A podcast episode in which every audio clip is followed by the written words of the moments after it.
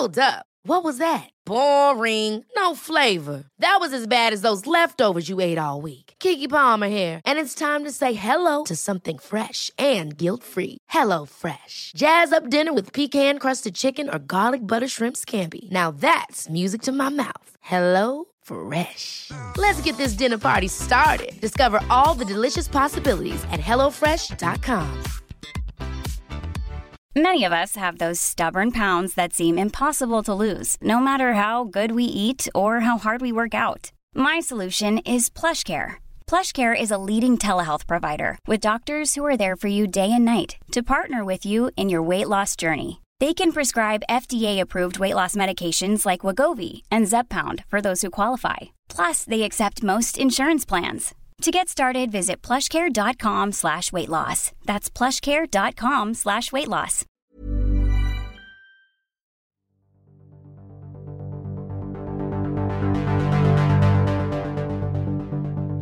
Welcome to the Lundown. This week marks our birthday. The Lundown has been going for one whole year. To celebrate this milestone, we are releasing this very special bonus episode. Last week, Finn Harper, Merlin Fulcher, and myself, Poppy Waring, sat down to record a roundtable discussion all about the show we've crafted over the past year.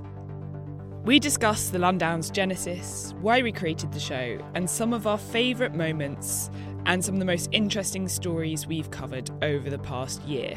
Once again, thank you so much for tuning in, listening, subscribing, and sharing the show. And especially thanks to those of you who support us through the Flat White campaign. We really couldn't do this without you.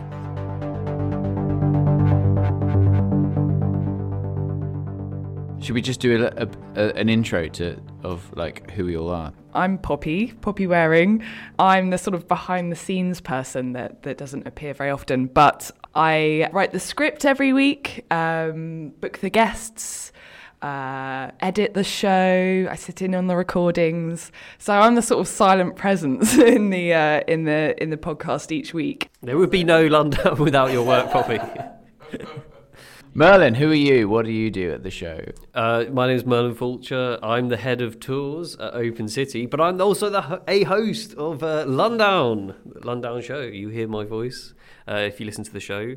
And um, I'm also uh, an architectural journalist. I'm competitions editor for the Architects Journal and Architectural Review. And I've um, yeah background in journalism, but also in tour guiding and organising tours and developing all kinds of cool things. Uh, my name is Finn. I work at Open City. Um, you hear my voice every show right at the end. That's the bit where I'm like, we get no public money. So if you like what we do, give us some of your mo- money and then we can keep doing it because London is free, Open House Festival is free. Like so much what Open City does is free. And that's only possible because of um, all our amazing donors and supporters. So yeah, like a, literally almost a year ago to the day, we launched a podcast called The Lundown. I think I was the first guest, Merlin was the first host, and um, a year on, we've done this show pretty much every week except for like Christmas uh, on the clock. We've had an enormous range of guests. Um, politicians, critics, architects, leaders in their fields, uh, un- unheard of voices before, like platforms, some kind of new people. We've covered hundreds of, of, of stories. Uh, and every single time it's been kind of breaking news. But like, what, what what is it all about? Like, what do you think of it? One year on, editing this show for for me has been such a learning curve from not having a background in architecture, like an academic background in architecture. Hearing from all these people, and obviously I get to hear the long cut of uh, the show. So we usually record for about an hour, and uh, it gets edited down into a half an hour episode, and to to to hear from this wide range of voices. What have you what like what have you noticed? Like what what um what are architecture people like as an outsider? Well, so I come from a, a science background, and I see a lot of parallels between science and architecture, and the way that um, they're both seen as very sort of insular fields. Mm. And it's quite hard to break through that barrier to access a, a general audience because well, both the perception, the public perception of architecture, of science, and then architects, scientists aren't very good at trying to uh, step over that boundary and create that connection. And make, and make the public realize how relevant all these fields are to their everyday lives, which, which aren't necessarily apparent before, before entering the world of architecture. I didn't really pay that much attention to yeah. how how the built environment affects my life. And yet it affects you in like almost all the time, every waking and sleeping moment of your life is profoundly impacted by the built environment. Your economic conditions are impacted by the built environment. Um, the future of the planet is impacted by the built environment. Like it's funny how this sort of enormous, very important, very serious stuff is like people are like, oh, I don't need to worry about that. that's that's something that I can just leave to the professionals or something. that's not important to me, Joe Public.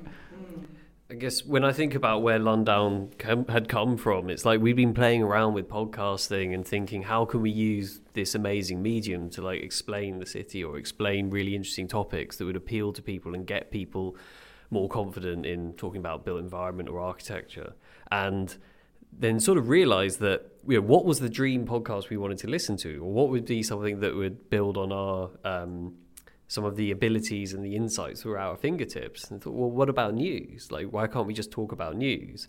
But in the way that, like, sometimes there'll be some big project gets planning permission or something in London, and everyone's like, "Well, that means that." Well, what does it mean? You know, like th- that thing is going to be demolished, or like, what are these towers, or what is this like mode of producing city or spending money on or designing? And realize that if we could get in a voice, maybe a voice who wasn't an architect, to then tell that story or break it apart and make it really accessible and easy to understand, that that could be actually something that's really, really valuable to a lot of people probably also really valuable to me. like I, I want to hear that. you know, I want to hear what someone who isn't in our world, who isn't a, an architectural journalist, but maybe is linked to that.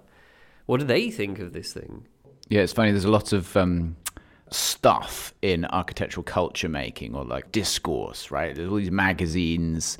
Um, there's lots of there's lots of podcasts actually out there and lots of kind of public events happening, but so many of them seem to be like rooted in quite a kind of intellectual, academic, slow form of like discourse, which is you know there's nothing wrong with that, but like it's it's it's it's certainly a, a very big trend that like you don't talk about breaking news, you talk about you know the canon, and you talk about these great figures and and the legacies of. Uh, of great architects, and you talk about these kind of systemic, profession-wide issues, many of which are super important, right? But like rarely do they intersect with our kind of day to day lived experience um, on a kind of week by week um, basis. And I think that that's that has a, that has a few problems, um, or causes a few problems.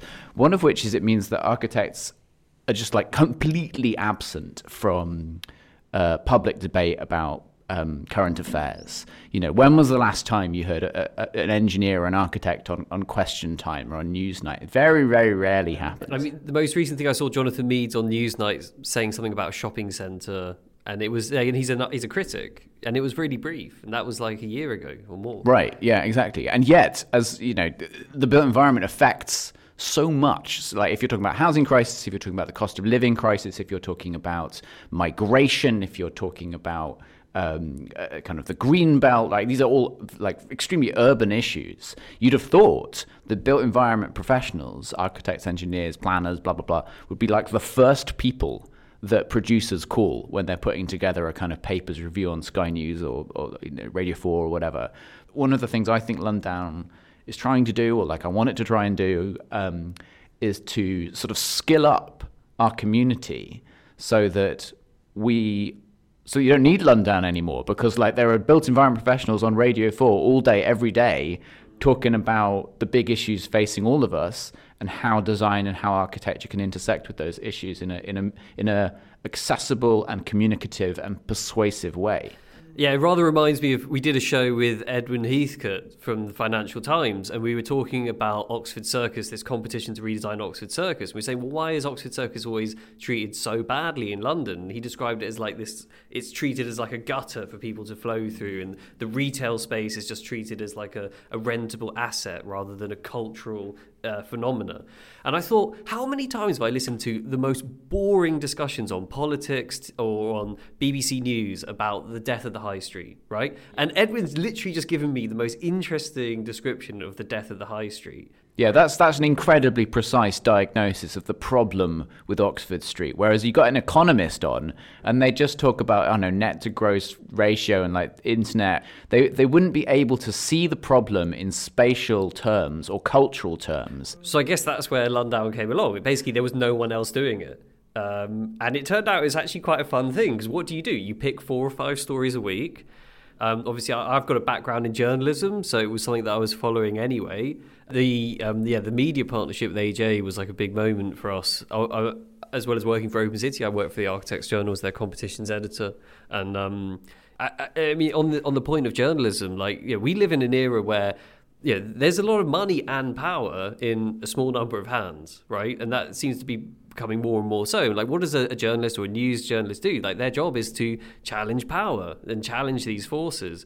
Um, and there's like a tiny number of them. And, um, you know, unfortunately, uh, not many people would invest several thousand pounds in, in buying like multiple subscriptions to a news service or a magazine, but they might invest tens of thousand pounds a year in a public in a publicity or a PR firm or something like that. And so it, it can feel like a bit of a losing battle being a journalist because um, there are so few journalists. Um, so uh, yeah, it does it does seem like a time when to celebrate that and to be able to sort of to to centre stage great journalism in a news review show um, says yeah says says the value of that. Yeah, I think the show does a very good job of putting the news under scrutiny. We we ask difficult questions of our guests, and we do prompt our guests to be really critical of what's going on.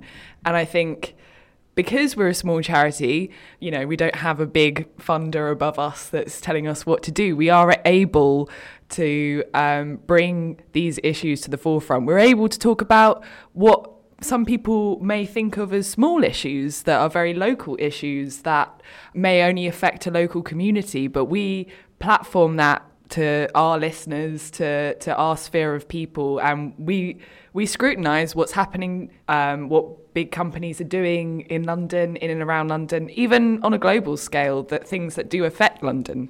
I wanted to ask you guys, um, like, what in a year of a year of producing this stuff, like 50 shows or something crazy like that. Like, are there any standout moments? Who's been your favourite guest?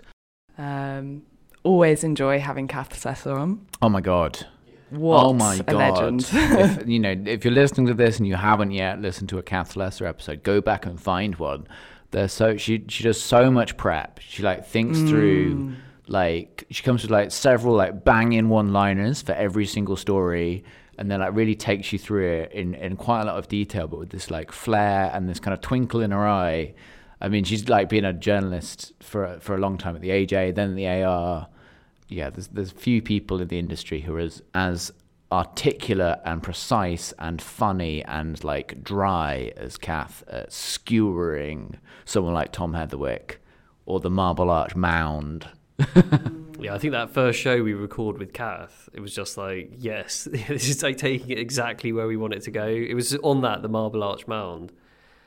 Uh, I think for me, um, I, I, really enjoyed talking with Aydin Dikerdem about uh, Nine Elms. Uh, so obviously, I'd grown up in Battersea, so it's like an area very close to my heart. Because he's a councillor in Battersea, isn't he? And he was just he's just written a piece in Tribune uh, about Nine Elms, which basically just like really described it in robust terms. Uh, I also really enjoyed talking to Ruth Lang because we got to talk about cycling, which is another thing that's really close to my heart. But then I sort of also realised the thing that links those two is like the South London thread, and it reminds me of like the Lundown Live we did at South London Gallery.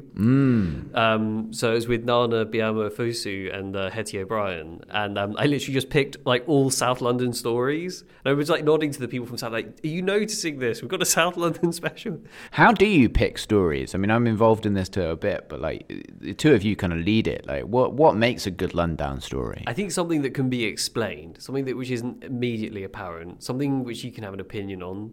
I think a lot of the things like as Londoners, like transport is a big issue, cycling and travel, uh, air quality. Like these are sort of big issues which the built environment has a factor in. That then uh, you can unpack all of this stuff in a kind of social justice sense.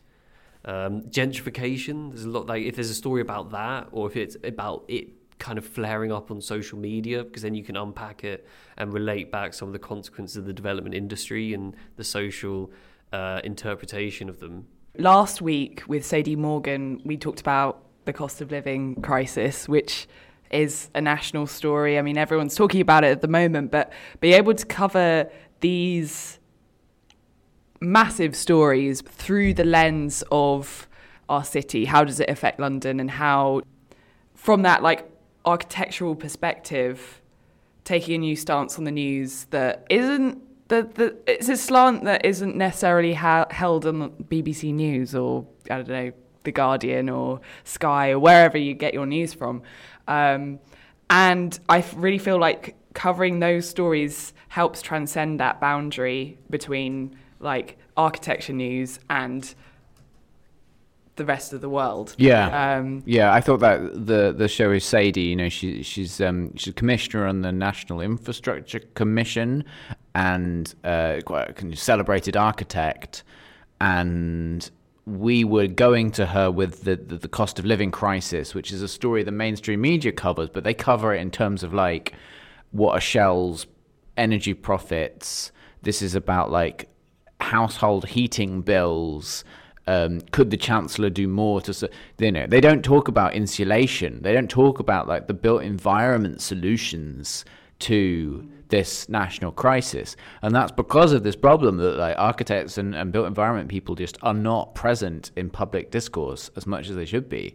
If you know, if I was a producer at Sky News or BBC or whatever, you'd think, okay, heating bills are going up we need you know a retrofit expert on the show. Like let's get in someone who knows about insulation who can explain to us how how we as a, a country can kind of upgrade the insulation of all of our buildings. But that's not where their mind goes because that's not you know we're not good enough at getting on in their their zone. So instead they get an economist in talk about the wholesale price of energy. They get like a foreign office person in talks about like russia controlling pipelines to the Ukraine and stuff, and it all gets a bit like, hang on, hang on. With, this is a this is about double glazing, right? This is not about foreign policy. This is about upgrading insulation on our appallingly leaky Victorian terraces in like the outskirts of Birmingham or the outskirts of Ealing or whatever. Um, and it's you know that's part, part of what we're trying to do here is, is is like foreground the built environment as part of the solution to all of these big problems. And, and then also scrutinise it as well. Because one of the things I find is there is this kind of Ayn Randian streak in development and architecture where it's like, I've got the money, I've got the power, I'm going to do this, and I'm free to do it. And I think the classic one is um, the tulip. It's just sort of like, well, I've got this vision and I want to build it. And like a very famous architect got behind it, and the thing nearly got approved. Uh, but then it got turned around. Uh, and I think being able to sort of critique it and give voices and like bring together all of that criticism in one place is something which sometimes is lacking because it's just this idea of, well, you know, if somebody wants to build the shard and they've got the money to make it happen, then it will happen. Um, and there's a sort of feeling that that is maybe the way the society should be, and actually maybe that isn't. You know, and the same thing came across with like the Marble Arch Mound. I mean, obviously that wasn't a super powerful backer; that was a council, but it was a similar kind of logic of like you know, here's this idea, we're going to stridently go ahead with it, and not really like factor in any kind of um, re- response even before it was built, with people saying this looks a bit dubious. Yeah, what were what were some of the stories that we revisited again and again throughout the year? Well, uh, it's less of a, a, single story, but like a theme that we kept coming back to was demolition. Mm. And London is addicted to, to, demolition. Certain local authorities, in particular, or th- certain councillors at certain local authorities, in particular, just can't seem to see any other way of achieving whatever their goals are than like knocking stuff down, which as we have talked about multiple times over the last year, is a huge problem because demolition is so polluting. It's polluting in its own right, but then if you build something else to replace whatever you've demolished, that's also very polluting. So, you know, we should demolish stuff, but like very, very occasionally and very in very exceptional circumstances. So we had stories like Lambeth trying to knock down Cressingham Gardens. That was our very first story on London literally the very first episode. If you go back and listen yeah. to me and you, just, and it was on last week's show as well. We've, we've, it just keeps on coming back, and it's just so obviously a terrible idea. All the residents are opposed to it. Like it, the carbon impacts of that would be enormous, but they keep coming back to try and knock it down. And then a bit later in the year, we had um, Marks and Spencers trying to like knock down their like flagship store on on on Oxford Street and replace it with another flagship store it, it just feels like there's the, the, the kind of theme of the year has been trying to cast a bit of a spotlight on um, sort of terrible demolition led strategies. And there was the story, um, was it Century House or the one in Bow? Oh, well, okay. So, yeah, that, this is a story that's going to go for a bit, I think. You know, it's Clare House, which is a um, tower, residential tower, council housing, managed by a housing association. And then literally overnight, the residents get this this this sort of letter saying, "You've all got to move out within a week."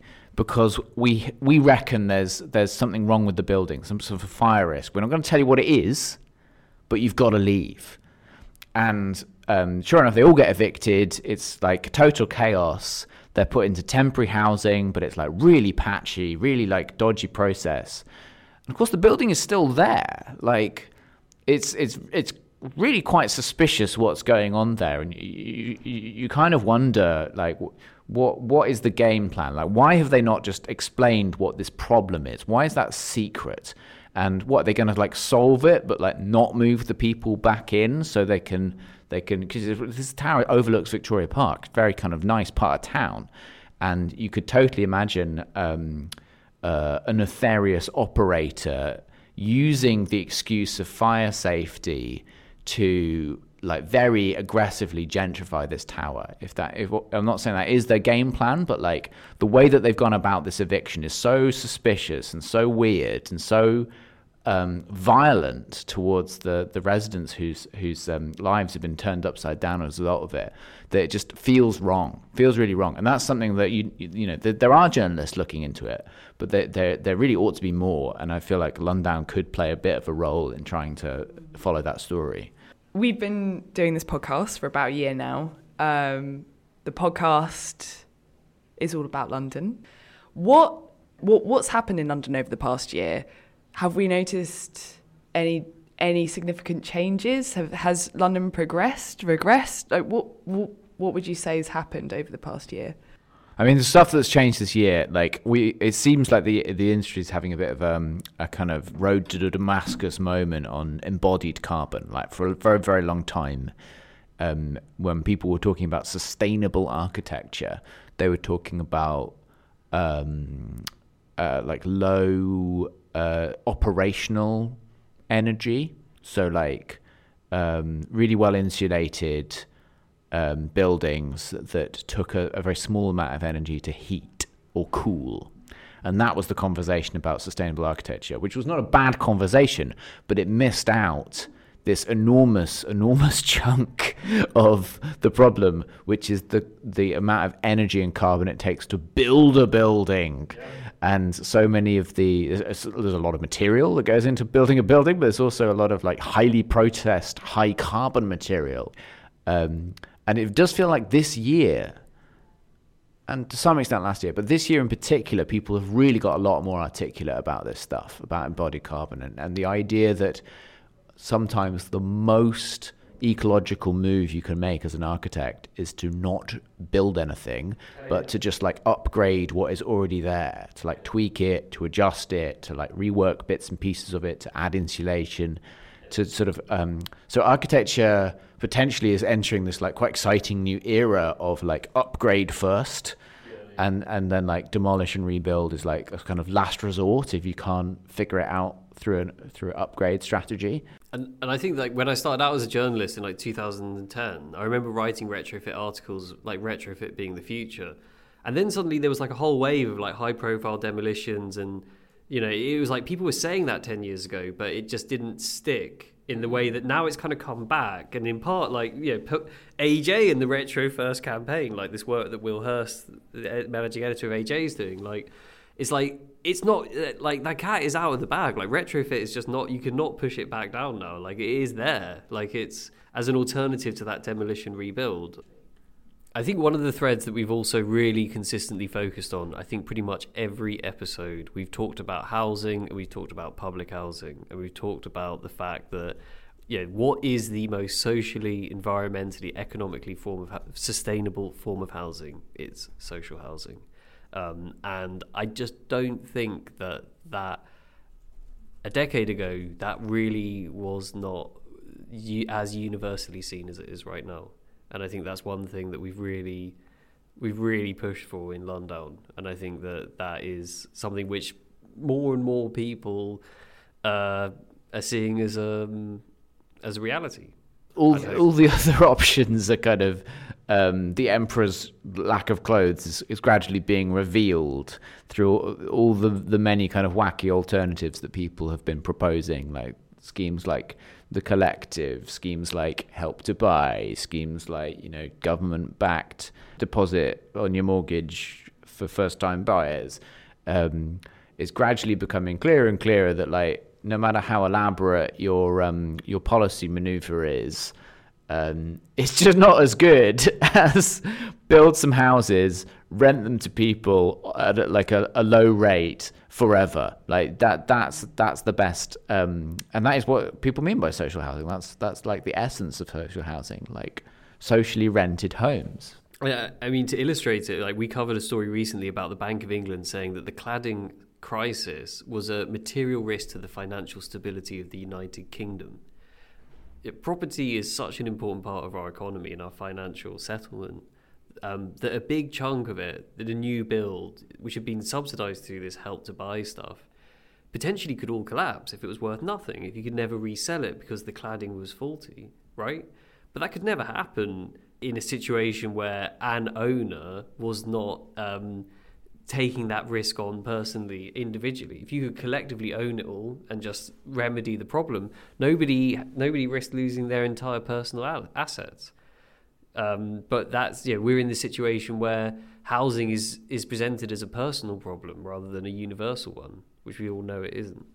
Yeah, it's an infrastructure problem. It's like um, if we thought of uh, traveling from one city to another city as something you just had to figure out on your own without you know a motorway, without a train line, without um, the, the, the the sort of the enormous societal systems that we have made to enable people to move from cities to other cities, then then we'd have a terrible country. You know, you no one would be able to get anywhere. It'd be a disaster.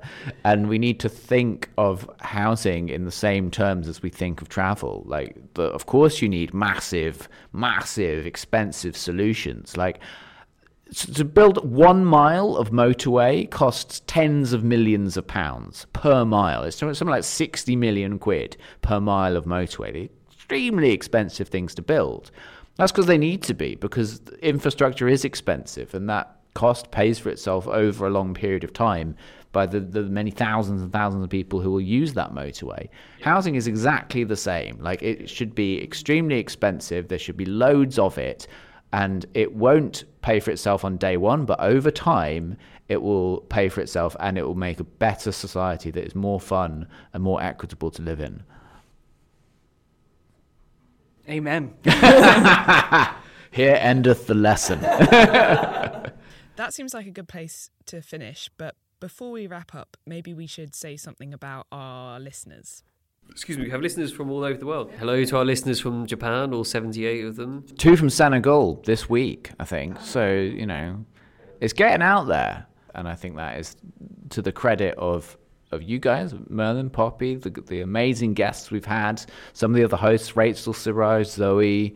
Um, but it's also to the listeners, right? If you're, you know, it's you telling your friends about it, telling people uh, your your company about it, your practice about it, um, tweeting about it, putting on Instagram, buying us a flat white. But yeah, I mean, there's tw- 22 people, I think. Absolute legends. Those coffees taste great. They're the best coffees I've had in my I mean, life. it's, you know, 22. We're not going to retire on 22 flat whites, but, yeah, yeah. unless we're like Kirstie Allsopp and we can buy a house with it. But yeah. um, it's it means so much to us that um, there are people out there in the world who are who are appreciating this show and supporting the show, and whether they're sharing it amongst their peers or they're chipping in a bit of cash to help us make the show every week.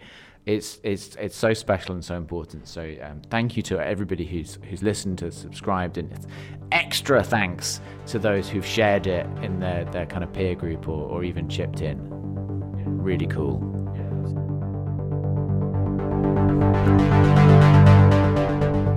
Listening to The Lundown, a show from Open City rounding up the big stories in architecture and the built environment each week in London. If you've enjoyed the show and want to know more about any of the stories we've discussed, we recommend subscribing to The Architect's Journal, which has covered all these issues and many more too.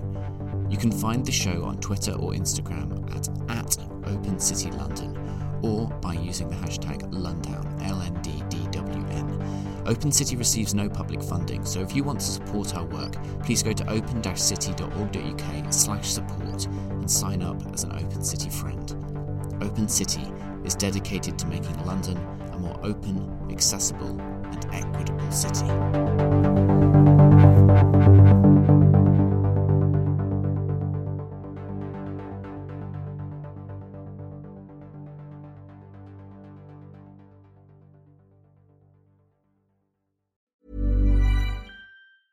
Hey, it's Danny Pellegrino from Everything Iconic.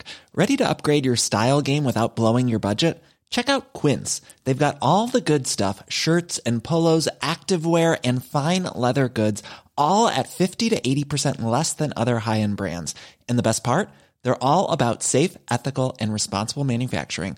Get that luxury vibe without the luxury price tag. Hit up quince.com slash upgrade for free shipping and 365 day returns on your next order. That's quince.com slash upgrade. Planning for your next trip? Elevate your travel style with Quince. Quince has all the jet setting essentials you'll want for your next getaway, like European linen, premium luggage options, buttery soft Italian leather bags, and so much more. And is all priced at 50 to 80% less than similar brands. Plus, Quince only works with factories that use safe and ethical manufacturing practices. Pack your bags with high-quality essentials you'll be wearing for vacations to come with Quince. Go to quince.com/pack for free shipping and 365-day returns.